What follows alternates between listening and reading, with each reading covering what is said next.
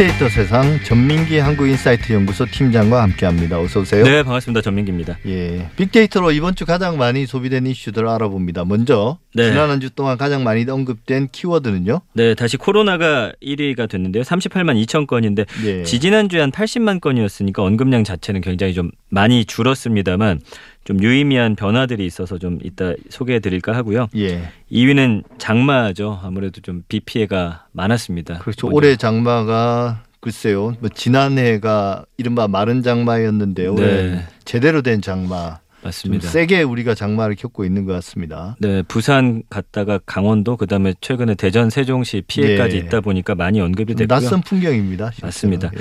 그리고 3위는 이제 추미애 장관의 발언이 굉장히 좀 화제가 됐던 예, 한 주였어요. 예. 예. 그리고 4위는 손흥민 선수가 우리나라에 돌아왔죠. 경기가 이제 끝나고 나서 지금 격리 조치되어 있긴 한데 예. 그 아시아인 최초로 텐텐 그러니까 그 기록을 세우고서 들어오다 보니까 많은 분들한테 큰 관심을 받고 있습니다.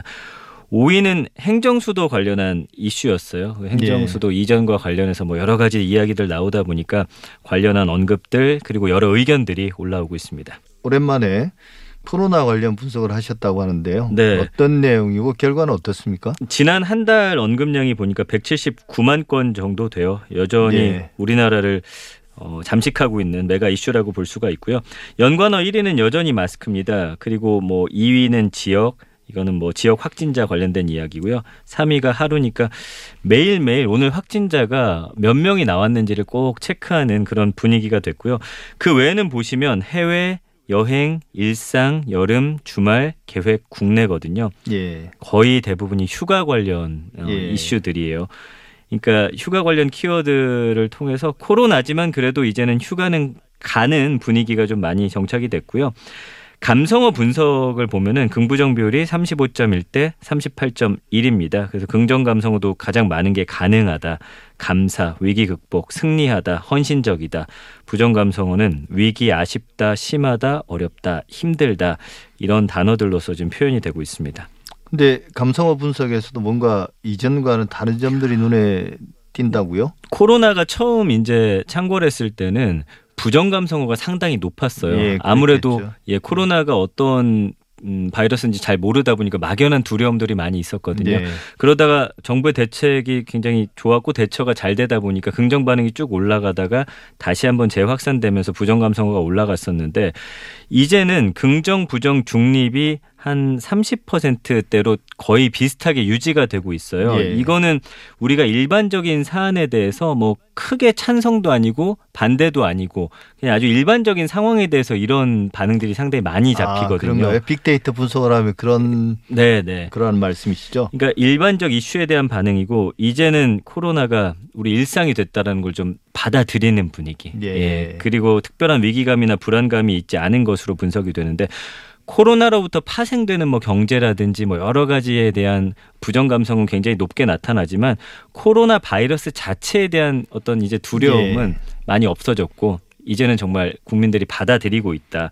그 초반에 비해서 부정 감성어 비율이 굉장히 높지 않다라는 게 좀 흥미로운 지점이었습니다. 예. 전반적으로 사람들이 코로나와 함께 살아가면서 뭐 이렇게 두렵은 존재라기보다는 약간 걱정스러운 존재 정도로 맞습니다. 좀 바뀐 것 같습니다. 그러니까 마스크 쓰든지 사회적 거리 유지하는 게 이제 습관이 됐고요. 바이러스 자체에 대한 두려움은 이제 많이 없어졌다 이렇게 보셔야겠습니다. 예.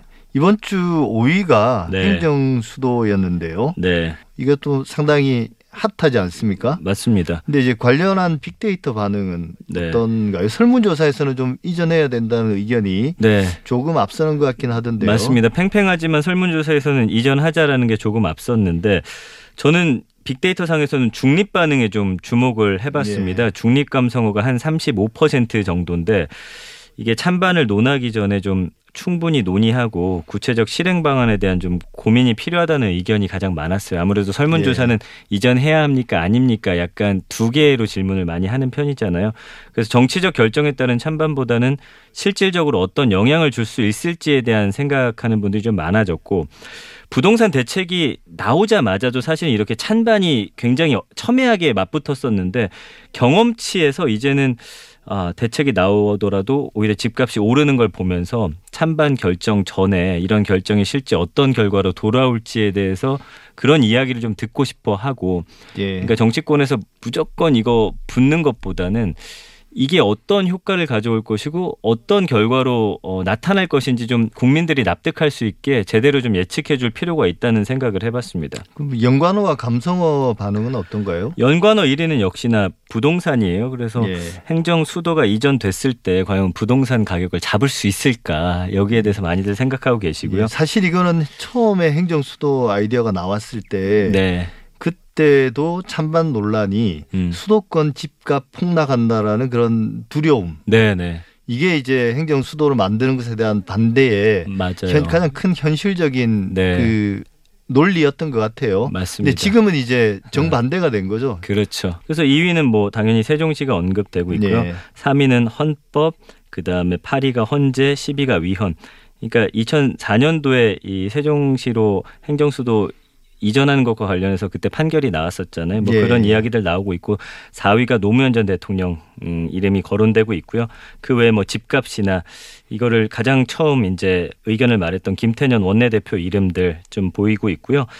그 감성어 분석 보면 25대 39.1 부정이 조금 높은데 중립 반응이 아까 말씀드린 대로 35.2로 굉장히 높게 나타나는 예. 게좀 흥미로운 점이었어요. 중립 감성어 보면 논의하다, 논의, 필요하다, 구체적, 논쟁 이런 단어들이어서 좀 이거는 어떤 정치적인 쟁점으로서가 아니라 실질적으로 어떤 결과를 초래할지에 대한 좀 논의를 해줬으면 좋겠다라는 반응들이 상당히 많더라고요. 지난 한 주간 국민들이 가장 많이 본 뉴스는 어떤 건가요? 네, 1위는 97만 7천여 명이 본 연합뉴스 기사고요. 그 최동석 박지훈 가족 구사 일생 차량 보닛 종이장처럼 구겨져입니다. 예. 그 역주행 차량에 부딪혀서 고속도로에서 사고가 이 기사 많은 분들이 보셨고요. 2위는 중앙일보 기사인데 45만 7천여 명이 봤고요. 월북 20대 한 달 전 유튜브에서 개성공단 폐쇄로 힘들어 탈북. 그 다시 월북한 탈북자 관련한 이슈들에 대해서 많이들 좀 어, 뉴스를 찾아보셨습니다. 예, 제가 그 최동석 박지훈 아나운서 부부 가족의 그 기사를 네. 처음 봤을 때는 예. 제목이 이렇게 자극적이지 않았습니다. 아 그래요. 예. 원래는 그 교통사고 자체가 큰 거였잖아요. 역- 트럭이 역주행을 그렇죠. 했으니까.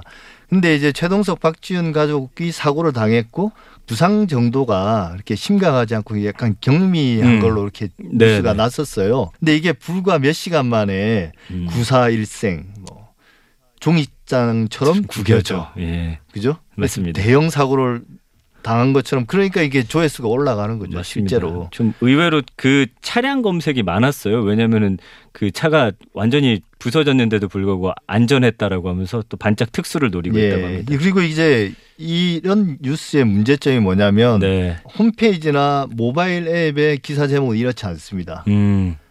근데 포탈에 넘어오면 기사를 제목을 이렇게 바꾸는 경우가 있어요. 더 그렇군요. 자극적으로 예, 혹은 맞아요. 물음표를 달거나 네, 네. 댓글이 가장 많이 달린 이슈는 어떤 먼저 건가요? 엔사 포털 같은 경우는 1위가 5,100여 개 댓글이 달렸는데 서울신문이고요. 나라가 네 거냐 성남 부동산 민심 촛불 들었다.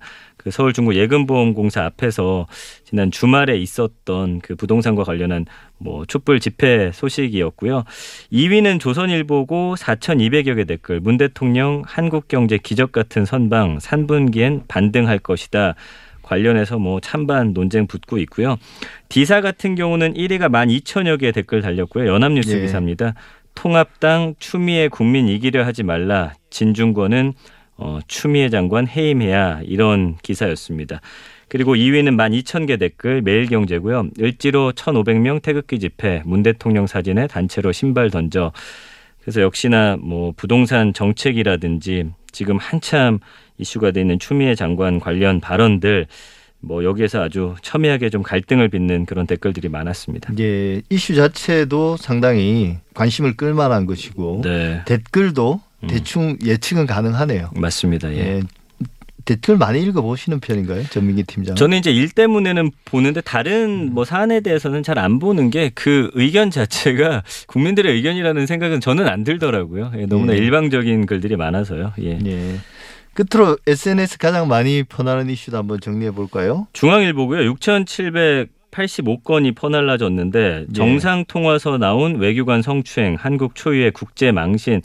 아무래도 이제 SNS로 퍼지는 이슈들은 예전에도 한번 소개해 드렸지만 뭐 성인지 감수성과 관련된 것, 아이들 뭐 이런 문제들이 많이 이제 퍼날라지는데 그 청와대에서 그 28일 예. 저녁에 문재인 대통령하고 뉴질랜드 아던 총리의 정상 통화 관련한 그런 이야기고 1,800자 분량의 서면 브리핑자를 내놓았는데 여기서 그 우리 외교관이 동성인 현지에 있는 사람을 성추행했다라는 의혹건과 관련해서 이 뉴질랜드 언론이 문제를 지금 꾸준히 제기하고 있다. 근데 우리는 왜 그걸 감싸려 하느냐 식의 어떤 어, 언론 보도였거든요. 이것과 관련해서 많은 분들이 좀 국제적인 망신이다. 이 사람 좀 파면해야 되는 거 아니냐.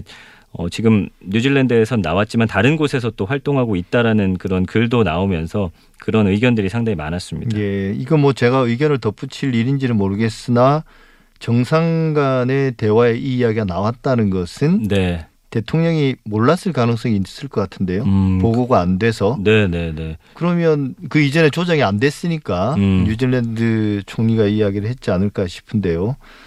참 초유의 국제 망신인 건 맞습니다. 창피합니다. 예, 예, 예. 책임 소재를 꼭 밝혀야 될 것 같긴 맞습니다. 하고요. 예. 지금까지 빅데이터 이슈와 여론 살펴봤습니다. 전민기 팀장이었습니다. 오늘 말씀 감사합니다. 네, 고맙습니다.